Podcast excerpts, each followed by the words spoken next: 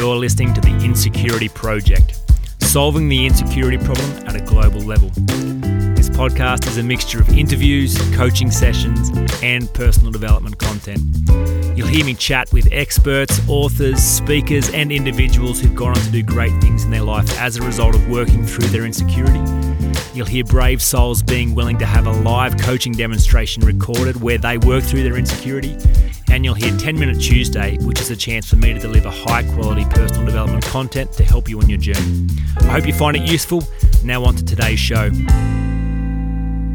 Hey, folks, it's Jamin. It's 10 Minute Tuesday time.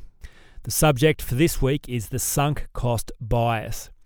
Now, that's a bit of a strange term if you've never come across it before, uh, but it's actually a very common thinking mistake, which I'll, I will explain to you uh, you know, often we imagine we're making very rational decisions, but it turns out our subconscious is running a whole bunch of irrational programming that colors our decision making. So, the sunk cost is one of these pre programmed decision making metrics that our subconscious is running for us. And if you're not aware of it, then this program is happening underneath the surface. It's coloring your decisions. So, a point of this uh, this episode is giving you awareness of what's happening because if you are aware, then you have more choice. You can't change what you can't see. The sunk cost fallacy. So, the misconception is that you make rational decisions based on the future value of objects, investments, and experiences. But the truth, in fact, is that your decisions are tainted by the emotional investments you accumulate. And the more you invest in something, the harder it becomes to abandon it. So let me give you some examples. I heard the great Derek Sivers talking about this on a Tim Ferriss podcast. If you're a Tim Ferriss fan, you may have heard him tell the same story. Uh, but he, he gave the example of, um, you know, imagine you had booked two holidays. Uh, one holiday cost you $500. You got a great deal. It was a weekend away in somewhere that you'd always wanted to go. Uh, and you also booked another holiday which cost you 1,500 or, or even $2,000. And it was a recommendation of a friend to a place that you'd never been before, but when you looked up the destination after having purchased it, it kind of didn't excite you as much as the $500 one. Now, the interesting twist is when you look closely at the details, you realize to your horror you've booked both holidays for the same weekend. All the research says when this was posed to people in a real life scenario is that they chose the $1,500 or $2,000 holiday over the $500 one, even though they knew they would enjoy the $500 one more because they didn't want to waste the money.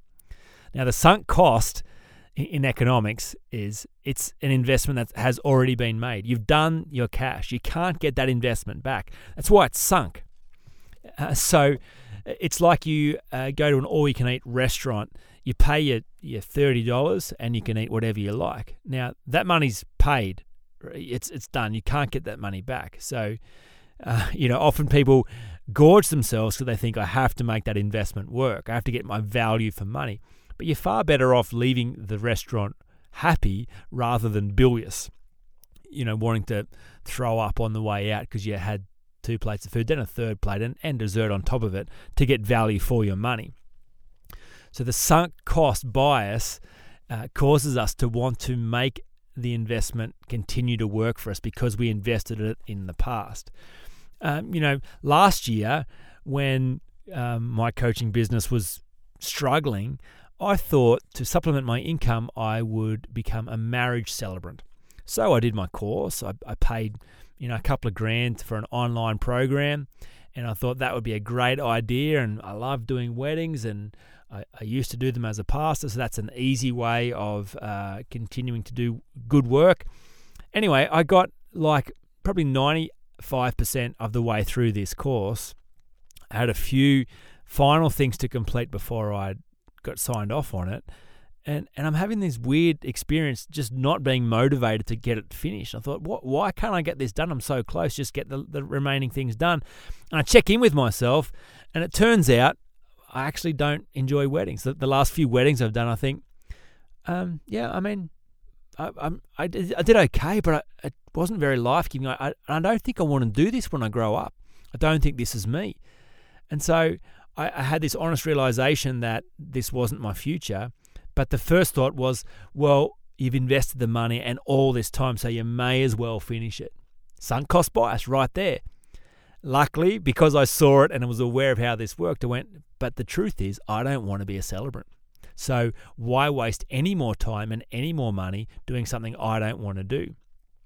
The way out of sunk cost bias is to say, if I wasn't historically committed to this decision, would I choose it again today?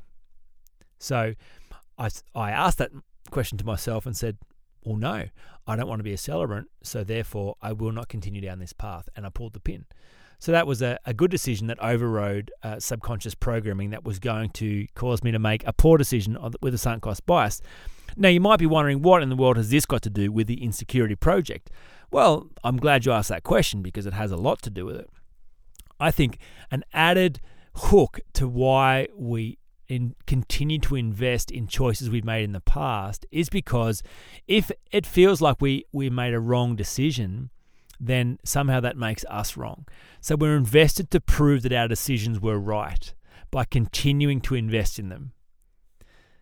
If we were to stop and go, oh man, I actually regret making that decision, then the following thought is, well, what kind of a person makes a poor decision? Well, then a, a person who's not very smart or a person who isn't isn't intelligent or a person who makes mistakes or a person who's not good enough whatever it is but it leads us to feel inadequate and so to avoid feeling inadequate we remain committed to past choices to continue to prove to ourselves and others that they were right. I didn't make a mistake. This is going to work. This is right.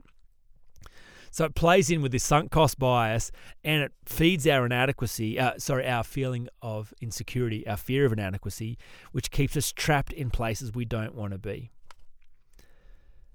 I, I watch people continue to invest in stories they've been living out of. And it's a sunk cost bias. It's like, well, I've, I've lived this story for 30 years. So to stop it now kind of means I've wasted all that time and all that all that choice. Uh, that's the the subconscious pattern that's holding them there. The way out of that is to go, well, if I was to wake up today and get to choose my story, would I choose the one I've been living out of? Or would I choose something different? Some people stay in relationships that are toxic, and it's a sunk cost bias as well. It's like, well, if I was to exit this relationship now, that would prove I've made a wrong decision in the past, and, and I've invested, I've wasted all this time, energy, and money in something that was wrong which makes me wrong for doing that in the first place. I better keep investing in something to make this work. Sunk cost bias. That money has already been spent. The time has already been spent. Those decisions have already been spent. If you weren't historically committed to this, would you choose it again today? I don't think you would. You don't think you would. That's the sunk cost bias. So, the point of this episode is to help you understand some of the programming that's happening in your mind behind the scenes that's holding you in a place that you don't want to be in. Uh, you've heard me talk about self permission, no doubt, but this is another classic example of self permission. Ultimately, moving forward is about giving yourself permission, not forcing yourself to do what you don't want to do. It is allowing yourself to move forward. So, one of the beautiful things about self permission in this scenario is owning the fact that you are not your choices. Even if it turns out that you've made a choice in the past that you regret now, well, you are a different person. You've understood more about life, about yourself, about what you want to do. And back then, if you'd known what you'd known now, perhaps you wouldn't have made that decision anyway. So that decision does not define you, it does not say anything about you. And to give yourself permission to not continue to invest any more time and energy and money in that decision is a beautiful thing to do, and it's a very kind thing to do. So, the sunk cost bias is a very useful thing to be aware of and uh, you know a fun thing to assess in your own life how many things are you committed to because you committed to them in the past. It, it may be a job it may be a relationship it may be a story it may be a vehicle uh, it may be some clothes. You may be wearing clothes that you don't actually like, but because you committed to them in the past, because you paid a lot of money for them, uh, because you made a decision that you thought you looked good in that in the past, you feel like you have to get your money's worth. But it turns out you actually don't like that pair of pants or that jumper, and it makes you feel really bad every time you put it on. Uh, well, give yourself permission to give it to Vinnie's and buy a shirt you do like. Set yourself free from the sunk cost bias. I hope that's useful. I'll talk to you again next week. You've been listening to the Insecurity Project. If you're interested in finding out more about dealing with your own insecurity, check out the 30 day online Overcoming Insecurity Bootcamp. Combines high quality frameworks with one on one coaching to help you eradicate the fear of not being good enough and give yourself permission to really flourish in life. For more information, check out jaminfraser.com.